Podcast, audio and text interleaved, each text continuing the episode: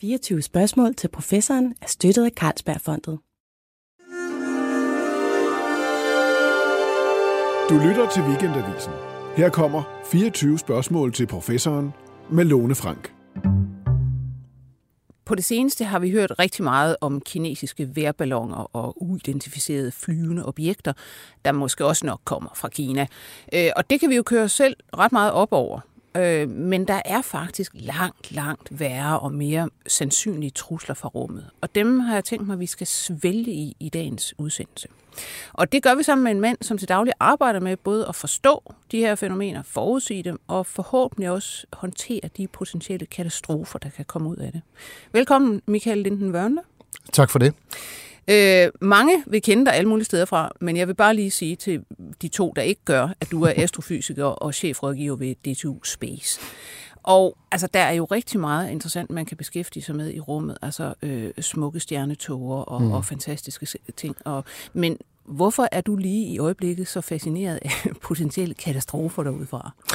Jamen, øh, det er jo flere årsager. Den væsentligste er selvfølgelig, at øh, det er jo for, ligesom, hvis man skal sige det sådan lidt banalt, at redde verden, men i hvert fald forsøge at, at finde nogle løsninger, der gør, at i hvert fald den del af, af vores sikkerhed, øh, den er på plads i det omfang, den kan være det. Altså, der er jo nogle ting, man kan ikke forhindre dem i at ske, men man kan forsøge at afbøde effekterne af dem, øh, sådan at øh, vores samfund kan fortsætte med at fungere, hvis vi bliver ramt af, af det, man kan kalde en kosmisk katastrofe. Så, så jeg synes, der er en, en, en vigtig forpligtelse i at arbejde med de her ting, og det er noget, der har fået stigende grad af fokus i de senere år.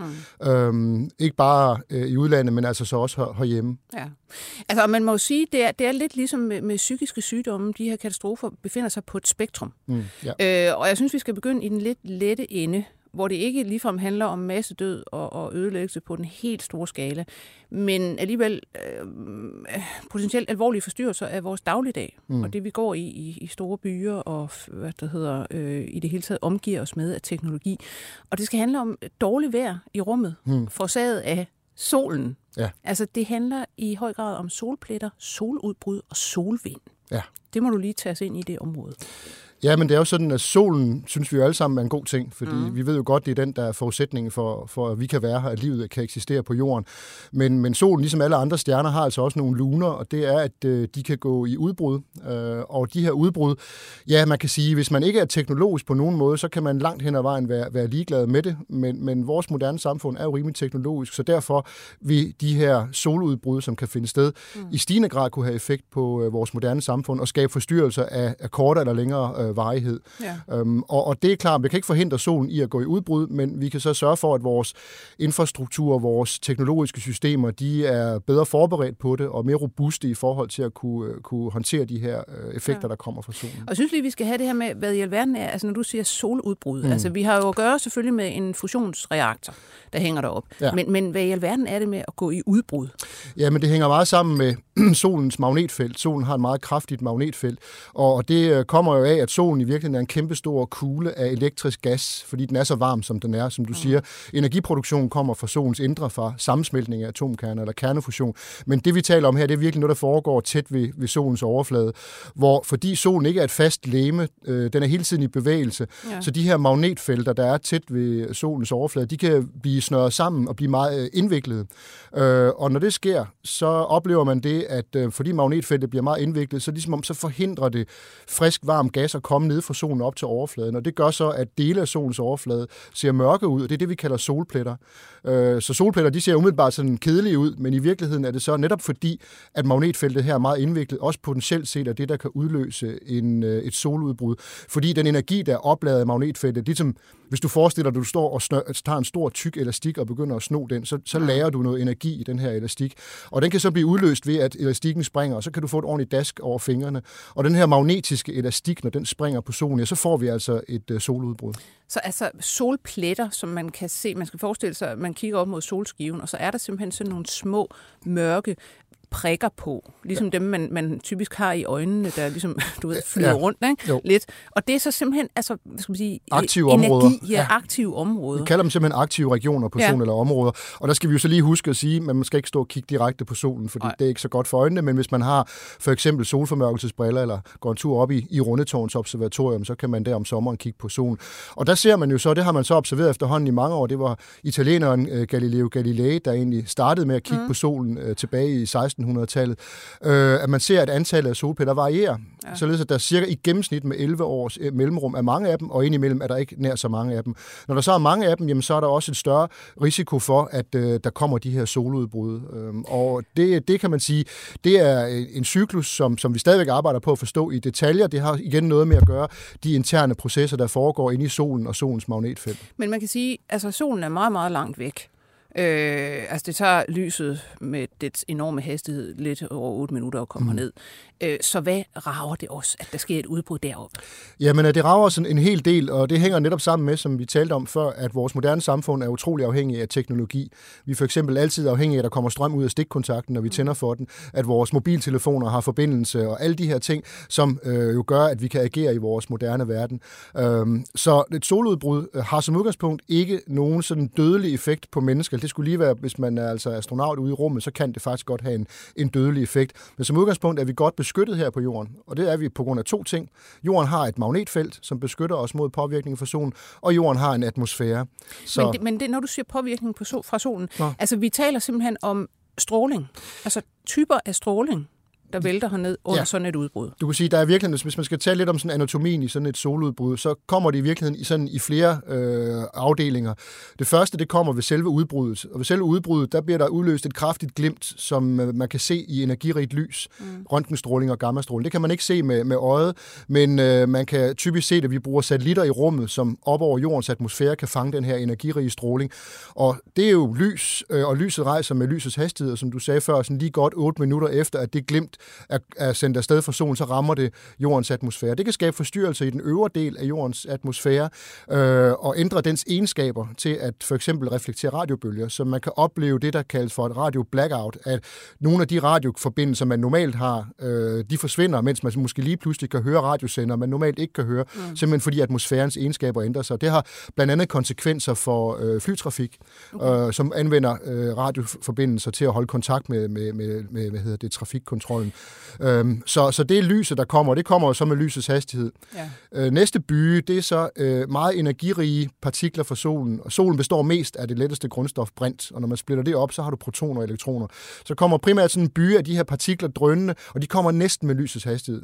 Øh, man kalder dem for relativistiske partikler. De kommer næsten med lysets hastighed, og ankommer måske sådan et kvarters tid øh, efter udbruddet. Og det er jo sådan set, altså, øh, det er jo noget af det samme, man foretager sig nede i, i CERN, mm. den her store partikelaccelerator, ja, rent ja, faktisk. Ja. Altså, man hammer protoner ind i et eller andet, ja, ja, for eksempel, ikke? og splitter det fuldstændig ad. Ja. Og, og altså, hvad rammer de her stråler hernede, og hvad, hvad kan de gøre? Jamen altså, heldigvis som sagt, så er vi sådan set forholdsvis godt beskyttet for jordens magnetfelt, for at de partikler ikke nødvendigvis sådan, øh, rammer os. Mm. Men ting, der er ude i rummet, øh, satellitter for eksempel. Øh, sådan en energirig partikel, hvis den er uheldig at ramme øh, noget elektronik inde i satellitten, så kan den øh, ja, i hvert fald i bedste fald måske få satellitten til lige at få nogle midlertidige forstyrrelser. I værste fald kan det helt blive ødelagt. Det har man set eksempler på, simpelthen fordi de her partikler har så høj energi, at de trænger ind.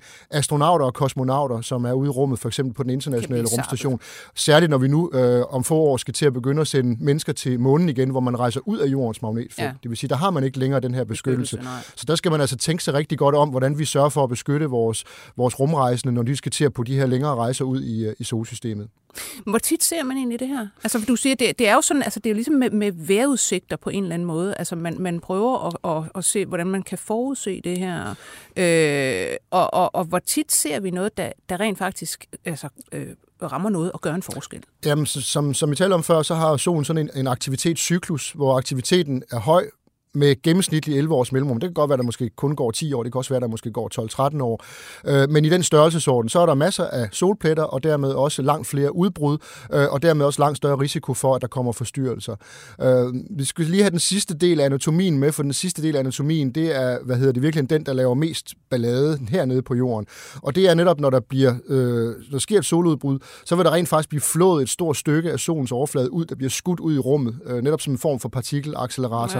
Ja. Øh, det skaber sådan en kæmpemæssig, man kalder det for en koronal masseudkastning, fordi solens varme atmosfære altså, hedder når man ser billeder, så ligner det sådan lidt øh, en vulkan, der spyrer et ja, op. lige præcis. En gigantisk eksplosion, kan man næsten sige. Det er jo ikke sådan en eksplosion, men i hvert fald den her udsløgning af materiale. Og det, der sker, det er, at fordi solen har en konstant strøm af elektriske partikler, der hele tiden flyder derud af, som vi kalder for solvinden. Men det her soludbrud, når den så sender den her sky afsted, så er det med en langt højere hastighed. Og den langt højere hastighed, den gør simpelthen så, at den moser øh, på solvinden bagfra og skaber en chokfront.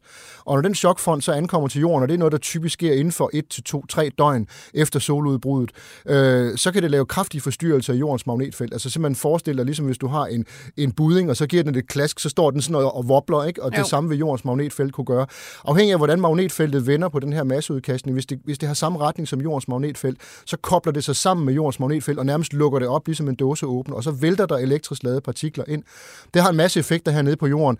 Øh, for det første så gør det, at øh, det, at vi kan se nordlys for eksempel, eller polarlys, ja, hvis det både ja. er nord syd, det breder sig typisk, vil sige, det kan man se så, og det er jo meget smukt og dejligt. Ja, det vil man sige, det kan det vi godt lide, ikke? Det er en positiv, Rigtig positiv ting. Sige, virkning af det her. Og den dårlige side, det er så, at for eksempel så kan det skabe nogle meget kraftige elektriske strømme i lange kabler, øh, så man for eksempel kan få udfald i strømforsyning, fordi der kommer sådan noget, lige pludselig kommer der en masse ekstra elektricitet, som bliver induceret af de her forstyrrelser i jordens magnetfelt. Som H.C. Ørsted lærte os, når man har en magnet, der bevæger sig, ikke, så, så kan der komme, hvad hedder det, elektrisk strøm.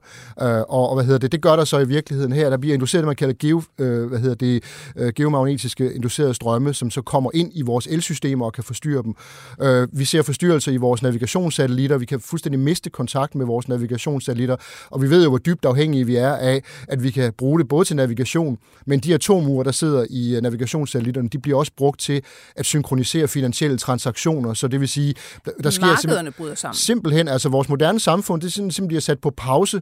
Heldigvis så er effekterne af de her ting typisk ikke sådan særlig lange. Det er måske noget, vi taler om fra nogle timer til måske et døgns tid.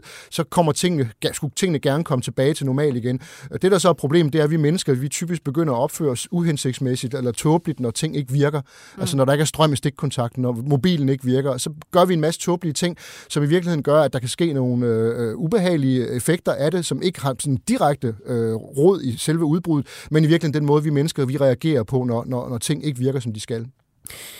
Jamen, jeg som sidder og arbejder med det her, og prøver at lave forudsigelser og, og hvad der håndtering i virkeligheden også af, hvad, hvad, jamen hvis, hvis noget af det her sker, hvad gør vi så?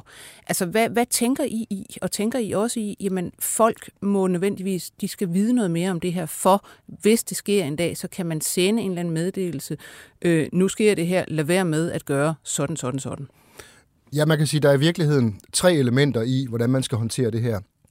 Det ene element, det er at øh, holde øje med solen. Det gør man allerede øh, med satellitter i rummet, som, som løbende tager billeder af solen og holder øje med aktiviteten, så man kan komme med varsler. Men, men det er ligesom at lave en vejrudsigt. Altså, du kan godt mm. sige, at der vil være en risiko for, at der kommer øh, tordenvejr, øh, og med tordenvejr er der også risiko for, at lynet slår ned, og, og dit hus brænder, brænder ned.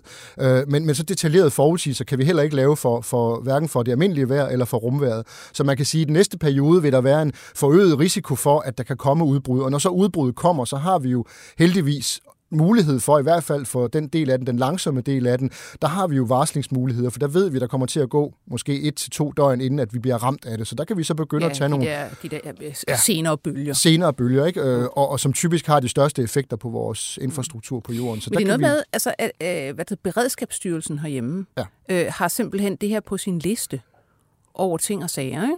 Jo, det er øh, rigtigt. Så, så, så hvad står der på sådan en liste? Hvad, hvad skal de gøre?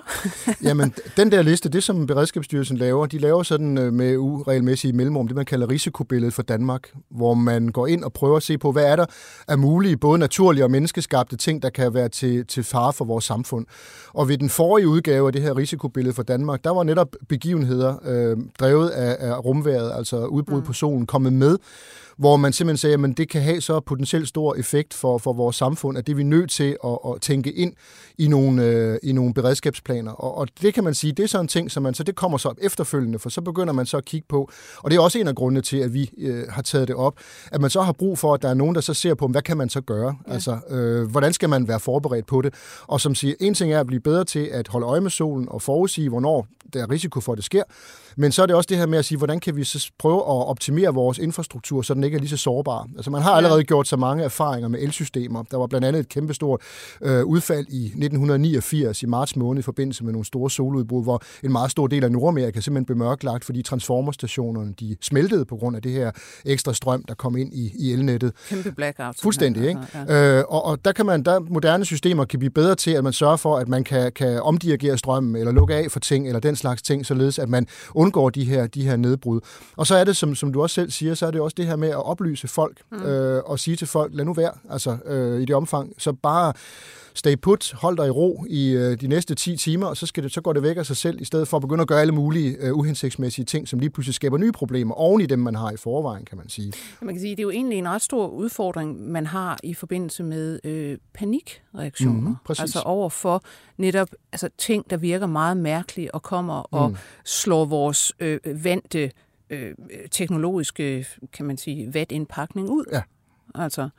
Men øh, nu sagde du menneskeskabt før, og øh, der er også en, en, en pæn trussel øh, i rummet, der faktisk er menneskeskabt. Mm. Altså, vi skal tale om det, der hedder rumskrot, ja. som der simpelthen efterhånden er en hel del af. Altså, øh, hvad er rumskrot for det første?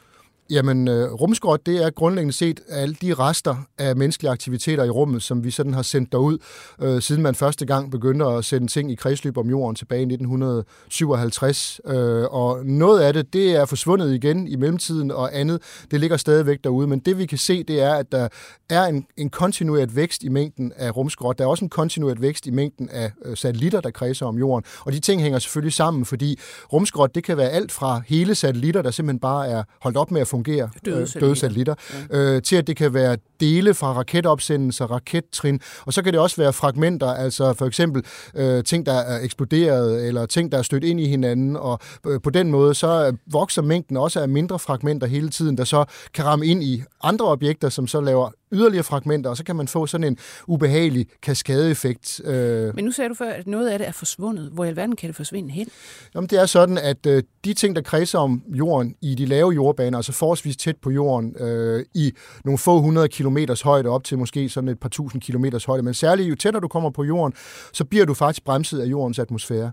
Altså, jordens atmosfære er ikke sådan en knivskarp grænse, øh, man krydser, hvor der står et øh, hvidt skilt med en rød streg over, der står atmosfæren, du flyver ud af.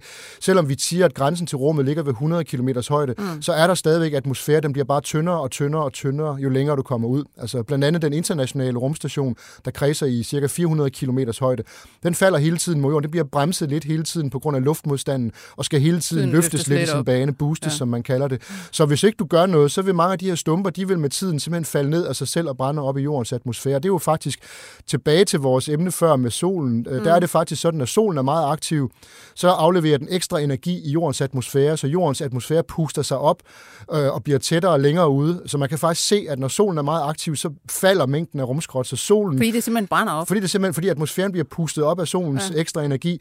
Øh, og så på den måde hjælper solens aktiviteter faktisk med at løse det andet problem her. det, det er jo faktisk meget godt. Det er faktisk meget altså, godt, ja. sådan set, ikke? Sådan set. Altså, mm. ja.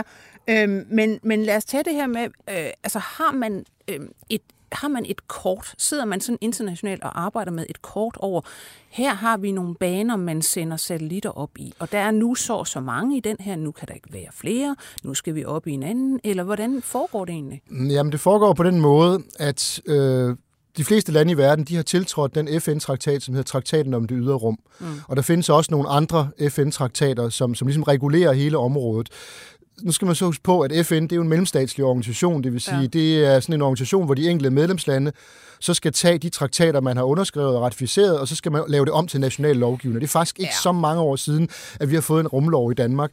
Øh, og så er det så op til de enkelte lande, ud fra den forholdsvis bredt formuleret traktat og lave noget lovgivning, ja. hvor det så er de lokale eller nationale myndigheder, øh, som så skal give tilladelse til at sende satellitter op. Så i USA for eksempel, der er det så de federale luftfartsmyndigheder, FAA. Så når der kommer et firma og siger, jeg vil gerne opsætte nogle satellitter, så kommer de så med en plan og siger, jeg vil gerne sende dem op her mm. og i de her baner. Øh, og så siger FAA, jamen det ser fint ud, og så det får I så lov til. Så det er noget, der reguleres nationalt, baseret på en international traktat. Men det vil sige, at, at der, må, der må være sådan et eller andet masterkort over det her. Hvor, Nej. hvor, Mm. nej. Nej. fordi hvis, hvis kineserne, du ved, sender satellitter ja. op, og mm. øh, du ved, arabiske lande sender ja, Ja, satellitter op, ja. øh, Nordkorea, whatever. Øh, altså, nogen skal jo for helvede vide, hvor de alle sammen er. Ja, og det kan man sige, det er jo så grundlæggende set op til den enkelte operatør, hverken så statslig eller privat. Altså, du har skal styr på, hvor din satellit er, og at den ikke støder ind i nogle andre ting. Øh, med mindre du ønsker, at den skal gøre det, og det er jo ja. så det, fordi så begynder vi også at tale om den sådan militære anvendelse af, af rummet, og man ser jo også eksempler på, hvordan nogle landes satellitter flyver hen i nærheden af andre landes satellitter, og det kan være for at måske at lave lidt undersøgelse af, hvad kan den her satellit, det kunne også i yderste konsekvens være for at øh, måske øh, kunne ødelægge den eller forstyrre den her satellit, hvis det kom dertil. Øh, så nej, på den måde er der ikke sådan en, en, en fuldstændig overordnet regulering af det her, så det er lagt ud til de enkelte nationalstater, baseret på den nationale lovgivning, de har udmyndtet af, den, af traktaten om det ydre rum og de Har ydre vi, har traktater. vi faktisk set nogen, om jeg så må sige, sende noget op, der, der med vilje formentlig har ødelagt andre satellitter? Uh, vi har i hvert fald set nogen sende ting op, og vi behøver ikke at sige nogen. Vi kan godt sige for eksempel Rusland. Mm. Uh, har, uh, der var en episode forrige år, hvor amerikanerne var helt oppe i det røde felt, fordi at der var en russisk satellit, der altså fløj hen i nærheden af en af deres satellitter. Og så efterfølgende, efter den var fløjet væk igen, så gennemførte det, man ikke kan sige andet end var en egentlig våbentest. Ikke på den amerikanske satellit, men på en anden satellit. Simpelthen for at demonstrere og sige, at hvis vi ville, så kunne, kunne vi, vi. godt. Ikke? Vi har Ja. både viljen og kapaciteten til at, at, at, at gøre det her. Ikke? Så man er egentlig, man er faktisk pænt i gang, og det er øh, både formentlig amerikanerne og kineserne egentlig med at have øh, hvad skal man sige, våben derude Ja, og til at det, tage de andres kommunikation Det, og det er ikke, det er ikke nyt, altså det problem. Men det, der egentlig er nyt nu, det er, at vi ser en eksplosiv vækst i mængden af rumobjekter, og, og dermed også mængden af rumskrot, som, som jo er et naturligt problem, og det er et problem for alle, der sender ting ud i rummet, uanset hvem de er, om de er statslige eller private, eller hvad de er. Øh, og, og, og det gør bare, at behovet for, at et, blive bedre til at styre ting ud i rummet, så de ikke støder sammen, og to, øh, blive bedre til at fjerne det skråt, der er derude, fordi øh, vi kan ikke acceptere, at vi når til et eller andet kritisk punkt, det man kalder Kester-syndromet, som netop er den her kaskadeeffekt, hvor alting begynder at blive ødelagt, fordi det støder sammen, og, så vi på den måde mister den sikre og frie adgang til, Ja. til rummet, fordi som vi talte om før, så kan vores moderne samfund, som ikke fungerer uden vores ruminfrastruktur. Jeg skal lige sige, at Kessler-syndromet er ikke opkaldt efter hverken Mikkel eller Linse Kessler. Det er Don en Kessler er en NASA-forsker. amerikansk øh, mand fra NASA. Ja, bare sådan for, at vi alle sammen ved det. Mm. Men, men hvor mange, altså har, har vi noget godt billede af, hvor mange objekter, der flyver rundt derude? Altså mange satellitter, og hvor meget andet sådan vraggus? Ja, altså og de større objekter, dem kan man holde øje med her fra jorden, øh, enten ved hjælp af teleskoper eller med radarsystemer. Øh, og det er sådan, at på nuværende tidspunkt, der ligger vi på omkring lige knap 7.500 operative satellitter. Øhm, hvis vi så kigger på mængden af rumskrot, så anslår man, og det er fordi man ikke har de præcise tal, fordi man ikke fuldstændig kan følge alle objekterne, men man anslår, at der øh, med objekter, som er større end 10 cm, og det er så hele satellitter for eksempel, eller rakettrin, dem er der 36.500 af. Objekter på mellem 1 cm og øh, 10 cm og 1 cm, der er der omkring 1 million. Øh, Og de kan jo altså sagtens forrette stor skade, sagtens selvom de, det lyder som ingenting. Nej, men præcis. Og så hvis du kommer under øh, 1 cm ned til 1 mm, så tæller vi om 130 millioner øh, objekter. Og det vokser men så må, der da også, så må der da ske sammenstød og ting og sager Det hele det også. tiden. Kontinuerligt. Altså, ja, ja. ja. altså satellitter øh, bliver hele tiden ramt, men spørgsmålet er så bare, om de bliver ramt på en, på en kritisk måde. Ja. Ja. Vi havde jo her for nylig en episode på den internationale rumstation, hvor et af rumskibene, nemlig et russisk Soyuz-rumskib, blev ramt af et objekt, og man diskuterer stadigvæk, om det var naturligt, altså om det var en lille Mm. mikrometeorit, som man kalder det, eller det faktisk var et stykke rumskrot. Uanset hvad, så blev den i hvert fald ramt, og der blev slået hul på, på dens kølesystem, så man ikke effektivt kan anvende det her rumfartøj. Ja. Og man flytter jo faktisk også rutinemæssigt rumstationen. Den, man har defineret sådan en sikkerhedszone rundt om, øh, om rumstationen, og hvis man kan se, at der er et større stykke rumskrot, som kan, har potentiale for at komme ind i den her zone, så vælger man nogle gange at, at, at løfte den, eller i hvert fald ændre dens bane, og man sender måske astronauterne og kosmonauterne ned i deres rumskibe, så de sidder klar til at gå fra bord, kan man sige, hvis øh, rumstationen bliver, bliver ramt af et større stykke. Ja. Men øh, så er der jo også, som du siger, øh, voksne altså der er en voksende mængde, der bliver sendt Ja, op. Og, ja. og specielt har man, nogen har jo været en lille smule bekymret for Elon Musk, øh, der har det med at disrupte alt muligt. Øh, og det her udmærket Starlink-system, der blandt andet har gjort, at hvad der hedder, øh, Ukraine har kunnet opretholde alt mulig kommunikation mm. og, og våben og, og dit og dat, uden om alle mulige andre satellitter. Øh, der har han jo et program, hvor der også er øh, mulighed for at sende virkelig mange, altså 40.000 eller 45.000 satellitter op. Ja, det er rigtigt. ser det ud med det? Jamen, øh, det er rigtigt. Han har faktisk sendt en ansøgning til FAA og fået lov til at opsende op til 42.000 satellitter. Nu var vi en gruppe danskere, en dansk delegation, der var på besøg i Texas i forrige uge, og blandt andet besøgte SpaceX. Mm. Og der var det netop et af de her ting, der blev diskuteret. Men hvor SpaceX så siger, jamen vi har ikke, ikke tænkt os at have 42.000 satellitter i kredsløb på samme tid. Det vi i virkeligheden gør, det er, at vi løbende udskifter vores satellitter, således at vores satellitter, fordi det, man gør i dag, det er, at man i virkeligheden opsender flere satellitter, men til gengæld er de mindre, og de har en kortere levetid. Så i stedet for at opsende satellitter, store satellitter, som måske har en levetid på, på 10-15 år, mm. så vælger man at se opsende satellitter, som måske er lidt mindre, men så har en levetid på 3-5 år. Er de så ikke også nemmere at få til at brænde op? Jo, det er de for det første, og for det andet, så er det også det, at så på den måde sørger du hele tiden for, at øh, din satellit, den flyver med noget, der er tættere på at have en teknologi, der er state of the art. Fordi problemet er, hvis du har en stor satellit, som måske er syv år under udvikling og 15 år i rummet, jamen så er den teknologi, der så sidder deroppe ved missionens slutning, den er meget, meget gammel. Mm. Og, og på den måde er det meget, meget mere fornuftig måde at gøre det på, det man kalder New Space-konceptet, hvor man altså faster, better, cheaper, gør det lidt billigere og hurtigere, og på den måde løbende kan, kan have nyere satellitter i rummet og løbende opgradere sin, sin konstellation. Og det, det er den tilgang, de har til det. Plus, at de også siger, at de har så netop for at imødegå det her problem, for at skabe mere rumskrot, udstyret deres satellitter med autonom navigation, det vil sige, at satellitterne selv kan finde ud af mm. at undgå øh, kollisioner, potentielle kollisioner. I stedet for, at der skal sidde nogen nede i et kontrolcenter på jorden og prøve at bevare overblikket, hvilket er gående mod meget vanskeligt til umuligt, ja. Fordi tætheden er... er og, stor. og også det her med, altså det svarer jo til at have et meget stort skakbræt, ikke? fordi hvis jeg laver et træk, hvad, hvad sker der så, så længere frem? Ikke? Ja. Det kan godt være, at jeg af, afværger en potentiel kollision, men så introducerer jeg måske risikoen for 10 nye, ja. Fordi jeg ikke har overblikket over, hvad der sker derude. Ikke? Altså, det er jo interessant at tænke over, at, at, øh, at det her er, er noget, man sådan, altså decideret, det er, at det er et problem i dag. Det er noget, man, man hele tiden skal have masser af mennesker til at arbejde på og holde mm. tjek på, og dit og dat. Man havde jo ikke forestillet sig, da man begyndte øh, at sende sådan noget op, man tænkte, rummet er jo kæmpe stort, det er ja. jo nærmest uendeligt, vi kan jo bare, altså, og så går der ikke ret mange år, så er det fuldstændig som en, en motorvej uden for Los Angeles. Jamen præcis, altså. men, men altså, vi, vi har jo set tendensen, så har vi svinet på landjorden og fandt ud af, at det var nok en dum idé. Så Ja. tænkte jeg, "Ej, der er masser af plads i oceanerne, det har vi så også fundet ud af, det var sådan set Ja, også en dum ja, idé. ja. Og nu er vi sådan set egentlig nået til det med, med rummet, og det, der egentlig bare er vigtigt, det er, at vi når at finde nogle modeller for både at lave det, man så fint kalder for Space Traffic Management, mm. altså trafikstyring i rummet, som gerne skal styres deroppe, fordi som, som sagt før, det er ikke realistisk, at de skal sidde og ringe til hinanden i kontrolcentrene og sige, kan du ikke lige flytte din satellit? Og det, der hele tiden er udfordringen, det er jo, at det er jo fint nok, at man laver satellitterne mere autonome, så de selv kan undgå det. Men hvis satellitten holder op med at virke, så kan, du ikke, så kan den ikke noget som helst, vel? Så der skal også tænkes i, i nogle baner i forhold til... Øh, i forhold til oprydningsdelen af det, ja. altså få fjernet noget af det. Der er også den lille krusedulle, at der er nogen, der er så elskværdige at afprøve deres våbensystemer, altså antisatellittest. Ja. Og hvis du kigger på kurven over brudstykker, der er frembragt øh, i løbet af, ja, lige siden rumalderens start, så er der tre begivenheder, der springer i øjet. Den mest markante, det var i 2007, og det var kineserne, der nedskød en af deres egne satellitter ja. Ja. med et missil affyret fra jorden, bare for at vise, de Hvis- kunne. ja. Ja. Og det samme skete i november 2011, der gjorde russerne nøjagtigt det samme. Og så var der en begivenhed i 2009, som var en kollision mellem to satellitter, en død kosmos-satellit og en iridium-satellit. De tre begivenheder, det siger simpelthen bare hop, hop, hop, og der skal ikke ret mange flere til af dem, så begynder det at gå rigtig, rigtig galt. Nej, og nu sidder vi jo så lige i en, en stor øh, konflikt med Rusland, så interessant nok, Ja, må præcis. sige.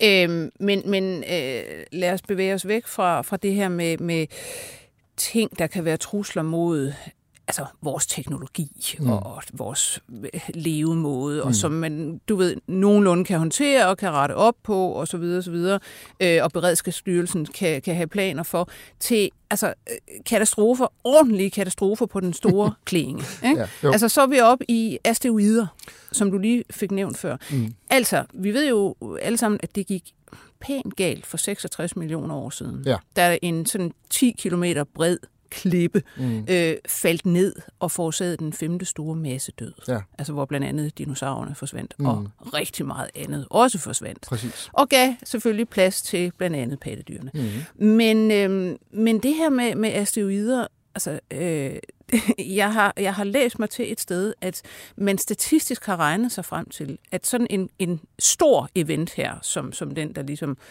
altså, hvad det hedder, formørkede himlen og, og skabte den her masse død, for 66 millioner, de, de sker sådan cirka hver 50-60 millioner år. Nej, det, det, det er lidt... Nå, det, det er forkert. Det, det er heldigvis lidt forkert. Okay, Fordi det, det, for ellers så er det jo lige op over. Jo, jo, nu kan man sige, det er jo statistik, og ja. statistik er jo ligeglad med. Det er jo set over lang tid, ikke? Ja. Men, men nej, de her begivenheder, hvor vi taler om objekter af 10 km størrelse, som jo er også det, man som, som malerisk kalder for en global dræber eller global killer, simpelthen fordi det vil påvirke netop ikke bare teknologi og civilisation, men livet som helhed på hele planeten. Fordi ikke? klimaet simpelthen bum bliver et fuldstændig Altså, andet. man får blandt andet det, man sådan i gamle dage kaldte for en atomvinter, og det samme, man ville forestille sig i forbindelse med en global atomkrig, at der kommer en masse støv op i jordens atmosfære. Så udover de konkrete effekter for selve nedslaget, som vil skabe enorme ødelæggelser, øh, jamen, så vil efterfølgende effekter være, at simpelthen der bliver lukket af for solens lys, mm. og så dør planterne, det er de planter, der ikke allerede er døde, og så dør planteæderne, og så dør kødæderne, og så på den måde, så, ja. så knækker man jo hele fødekæden i virkeligheden. Og eftersom ikke? vi allerede befinder os i den sjette store massedød mm. på grund af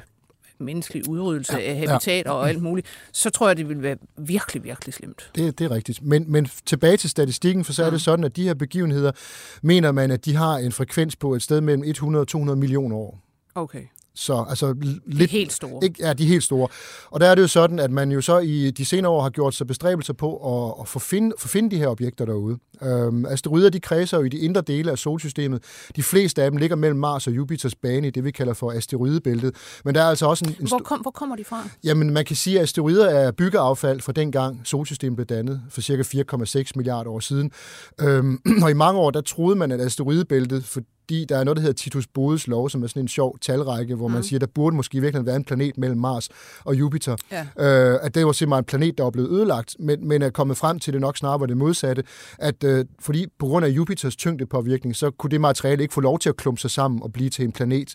Den var jo ikke blevet særlig stor, selvom man samler alt materiale i, i asteroidebæltet, så svarer det kun cirka til, til, til mm. jordens måne. Så, ja. men, men hvor man ting er, så er der så på grund af, at de også bliver skubbet til at skubbe lidt til hinanden med deres tyngdekraft, nogle af dem, der ender i baner, der bringer dem ind i de indre dele af solsystemet, og også nogle af dem, der så kommer tæt på øh, og har dermed også potentiale for at ramme øh, jorden. Det vi kalder for potentielt farlige asteroider, hvor vi på nuværende tidspunkt kender mere end 2.300 af dem, og vi opdager hele tiden nye. Som når I siger potentielt øh, farlige. Ja. Øhm, I sidder og kigger på dem mm. og observerer, hvilken bane har den ja. her. Hvor tæt kan den komme yes. på os? Kan den eventuelt øh, rende ind i noget, der så skubber lidt til den, mm. så den faktisk rammer ned? Ja. Altså, og det er jo noget med, hvordan den så lige passerer andre planeter og, og, og ting og sager. Jo, og når den bliver varmet op af solens lys, og når den så drejer rundt, så når den kommer om på den anden side, så afgiver den varme. Det virker faktisk som en motor. Ja. Så der er alle de her forskellige effekter, der gør, at banen, altså selvom man siger, okay, nu har vi bestemt banen for en asteroide, så kan vi sige, så behøver vi ikke at bruge mere tid på den. Ja. Men netop fordi der sker forandringer, så er man nødt til løbende at følge de her objekter og se, hvad der sker med deres baner. Og de her potentielt farlige asteroider, dem har man defineret som, at det er objekter, der er større end cirka 100 meter øh, mm. og som kan komme tættere øh, på jorden end 7,5 millioner kilometer. Det lyder selvfølgelig af meget, men ja, det, det er så, det. fordi at det over tid lige pludselig godt kunne ændre sig. Vi har jo haft eksempler på, at man opdagede tilbage i 2004, opdagede man en asteroide, som senere fik navnet Apophis. Øh, øh, og, det er egyptisk. Ja, det er en egyptisk slangegud for død og ødelæggelse, og det var der sådan set meget, meget god grund til. Jo, fordi sådan i, da man opdagede i, i løbet af 2004, så i december måned, så havde man så fået lavet nogle flere observationer, og der var man faktisk kommet ned på, øh, eller op på, skulle man måske snart sige, en, en, en risiko for en kollision med jorden på hele 2,7 procent det er ret meget, må man sige. Ikke?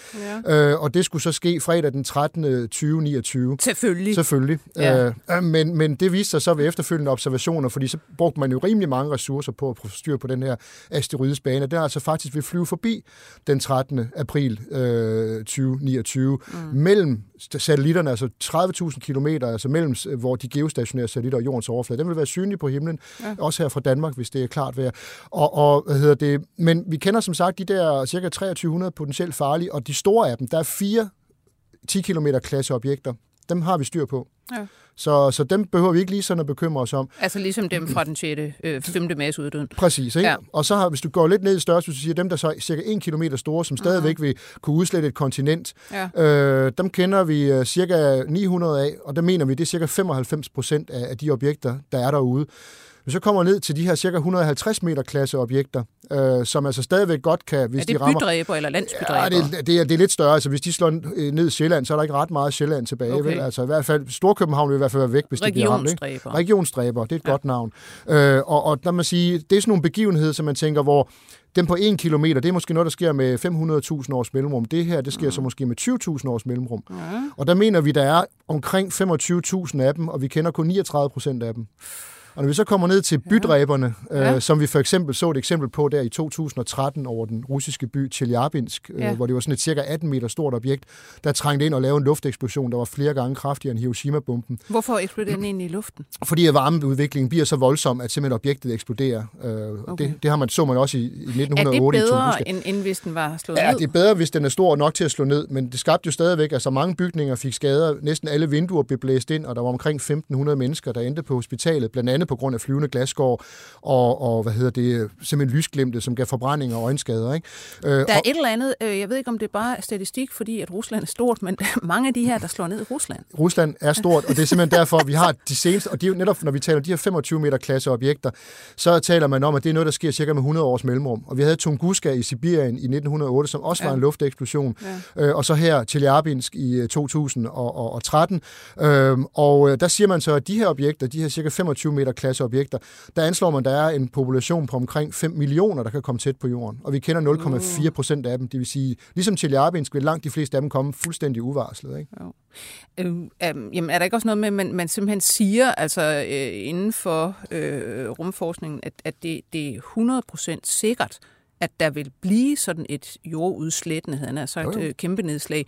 Det er bare ikke sikkert, hvornår. Nej, præcis. Altså, der, jorden bliver jo hele tiden tungere, omkring 50-100 ton tungere i døgnet, på grund af materiale, der kommer ud fra rummet. Det meste er bare ikke engang stort nok til at lave et stjerneskud. Og så har vi så mm. de her med 100 års mellemrum, hvor det siger bang, ligesom det gjorde i Chelyabinsk, og så går det ellers deroppe af. Så jo, det er kun et spørgsmål om, hvornår det næste kommer. Men der kan man så sige, i modsætning til dinosaurerne, som uddøde, fordi de ikke havde et rumprogram, så har vi jo ret, yeah. rent faktisk nu demonstreret, at vi faktisk godt kan gøre noget ved det. Ja. Fordi NASA's mission DART gennemførte jo sidste år en succesfuld øh, ændring af en asteroides bane, øh, som jo viser det, som vi godt vidste i forvejen, fordi det er altså ikke ret inden, det er noget, man kan regne ud på bagsiden af en konvolut. Det er ligesom at spille billiard, ikke? Hvis du skyder noget ind ja. i noget andet, så ændrer du dets bane. Øh, men det her med at gøre det i praksis, altså vise, at man rent faktisk kunne få et rumfartøj til med meget høj hastighed, øh, mere end 22.000 km i timen, autonomt, at flyve ind i og ramme den her asteroide helt præcist. Øh, mm. Så vi har vist, at vi i hvert fald i princippet kan gøre noget. Kan gøre noget. Vel at mærke, hvis vi når at finde de her objekter i god ja, nok tid. Ja, igen så vil jeg sige, så, så øh, kommer det jo virkelig an på at have en god beredskabsstyrelse, han har sagt, eller altså nogle gode ja. overvåger. Hvor, mm. hvor sidder man henne og gør det her? Altså er det NASA og ESA? Og, ja, men altså der er jo et, et stigende, altså i, i ESA, det europæiske rumsamarbejde, der er man jo øh, løftet op til det, man kalder, man arbejder med det, man kalder space safety, altså rumsikkerhed. Mm. Mm. Og det er jo også det, vi så har overtaget i, i Danmark, hvor man bredt ser på trusler fra rummet, blandt andet øh, asteroider og kometer. Øh, I USA er man begyndt at gennemføre med jævn mellemrum sådan nogle større øvelser, også med internationale partnere, hvor man gennemspiller sådan nogle scenarier med, at der er altså en asteroide på vej, hvad kan vi gøre, kan vi ændre den bane? Hvis ikke vi kan, hvordan kan vi så forsøge at mitigere effekterne af, når nedslaget sker, hvor vil nedslaget ske, skal vi evakuere, skal vi lade være? Alle de overvejelser, man skal gøre sig i, i sådan en sammenhæng, så det er noget, man er begyndt i langt højere grad at, at, at træne i virkeligheden. Øh. Kan man komme frem til et system, hvor man faktisk ikke kan få overraskelser? Det er nok svært at forestille sig, mm. at man har et, der er så finmasket, men lad os sige, vi vil i hvert fald meget gerne nå til et punkt, hvor vi har styr på nogen, der kan lave øh, i hvert fald regional skade. Altså ja. det er svært at forestille sig, at man måske kan gøre noget ved de her øh, bydræbere. Mm. Men om man kan man sige, hvis man nu bare havde et system, der var godt nok til at opdage dem bare i en time eller to i forvejen, så du netop kunne sende en beredskabsmeddelelse ud. Ja. Altså hvis de i Chelyabinsk den dag havde fået at vide, ja. hold jer inden døre, gå væk fra døre og vinduer, øh, så var der ikke 1.500 mennesker, der var kommet på hospital ja. den dag. Øh, om vi en gang i fremtiden får et system, der beskytter os 100%. Altså 100% det er, det, den, den er altid hård, og det, det er nok ikke realistisk. Men i hvert fald noget, der er langt mere effektivt, end, end den måde, vi gør det på i dag. Men det her med asteroidebæltet, altså det er sådan set hjemlige asteroider, kan man sige, mm. i, i vores eget solsystem. Kan der komme noget helt udefra? Altså, ikke, vi behøver ikke engang at være helt udefra, fordi kometerne, virkeligheden er kometer den største trussel, mm. øh, fordi kometer, i modsætning til netop asteroiderne, som kredser i de indre dele af solsystemet, der har vi bedre muligheder for at få øje på dem og have styr på dem. Øh, kometer, de kommer ud fra de ydre dele af solsystemet. De er meget, meget mørke, altså de er kulsorte i virkeligheden, indtil de kommer tæt nok på, at solen begynder at varme dem op, så de begynder mm. at udsende gas og støv og sådan noget. Mm. Øh, de kommer meget hurtigt, og, og hvis det ikke er en komet, vi har set før, så kan den komme fuldstændig uvarslet. Øh, og det er også derfor, at de katastrofefilm, som har været lavet om de her emner, så Deep Impact og Armageddon og sådan noget, der, der er det jo netop kometer, man har valgt, fordi det er det mest realistiske scenarie, at øh, hvis ikke vi gør os gode nok til at beskytte jorden og have det her planetariske forsvar, så er det en komet, der ender med at slå os ihjel, og ikke en asteroide. Okay, godt. Øh, jeg synes, at vi går, jeg synes, at vi går videre på dette sted. Øh, det er en komet, der kommer til at slå os ihjel. Ja, således opmuntret, ikke? Ja, ja. således opmuntret. Så, så synes jeg, man, man, altså, vi bliver jo næsten også nødt til at tage fat på det her med øh, altså, øh, besøg fra det ydre rum. Ja. Altså, det er jo ligesom om, at, at ufattelig mange mennesker er, er pludselig begyndt at tro, at jamen, der er masser af civilisationer derude, der, der sender objekter afsted mod os, og, og, og det er nok i virkeligheden altså det værste. Øh, og jeg ved ikke, altså, om det er sådan en Mars Attacks, der står i hoved, baghovederne på dem, eller hvad det er. Altså, øh, nu er der lige kommet en Pentagon-rapport, faktisk. Nummer to. Ja, ja nummer to. Mm. Om øh, UFO-observationer. Ja. Og jo. det er jo typisk, altså de sker jo altid sjovt nok i USA. De ja, ej, der er også, også masser fra resten af verden, men, men nu, nu, har, nu har fokus lige mm. været på netop de her rapporter, det, ja. det er rigtigt. Ikke? Og hvad er det, den siger egentlig? Jamen, den siger jo sådan set bare grundlæggende det, som man har sagt øh, lige så længe man har haft den moderne UFO-myte, at øh, der er nogle ting, folk oplever, som man ikke umiddelbart kan give en, en god forklaring på. Øh, og, og der har vi mennesker det jo så sådan, at vi jo ret hurtigt hopper videre til så at, at finde en forklaring, fordi mm. vi mennesker kan godt lide, at ting er forklaret på en eller anden måde. Øh, og det er jo også sådan, at, at øh, begrebet UFO, øh, der er jo ingen tvivl om, at, at UFO det findes, fordi UFO det er bare et begreb, der siger, at der er et eller andet, man ser på himlen, ja. som man ikke umiddelbart ved, hvad er. Man kan sige, at den her rapport, den, den siger så også, at øh, der mellem, øh, eller der siden marts øh, 2021, der har Pentagon, de har så kortlagt mere end 350 observationer. Mm. Altså alle mulige, der har øh, piloter og alle ja. mulige andre, der har ringet ind. Hallo, mm. hallo, jeg har set noget. Ikke? Mm. mm. Øh, og øh, de fleste af dem har været øh, ballonger og alt muligt andet. Ja. 171 er såkaldt uforklaret. Ja. Man kan ikke umiddelbart lige sige, hvad nej, de er. Nej. Men altså, som du siger, UFO-myten, altså, jeg har meget, meget, meget svært ved at, at se, hvem det var, der skulle sende det, altså, og, og hvor langt vi, altså, vi vil jo være millioner af kilometer bort, borte, hvis det skulle komme fra et eller andet andet solsystem osv. Altså, ja. Jeg, kan, jeg, jeg, kan, jeg, jeg er fuldstændig øh, med på den tankegang, fordi hvis vi siger, okay, det er besøg for rummet, mm. det vil sige, der er altså åbenbart en, en civilisation, som er mere avanceret end os, det har man jo ikke svært ved at forestille sig, okay. men, øh, men som så har udviklet en teknologi, der gør, at de så på en eller anden måde kan krydse de her enorme afstande, der er. Øh, altså, vi kan jo selv med vores mest optimistiske øh, øh, viden nu om dagen sige, at altså rejse til de nærmeste stjerner mm. er ikke noget, der er realistisk. Mm. Øh, så så men, men lad os nu lege, at de, okay, det har de så gjort. Mm. Vil de så opføre sig på den måde, som vi oplever det i den moderne UFO-myte? Altså, hvordan ja. vil en civilisation, der er så avanceret, agere?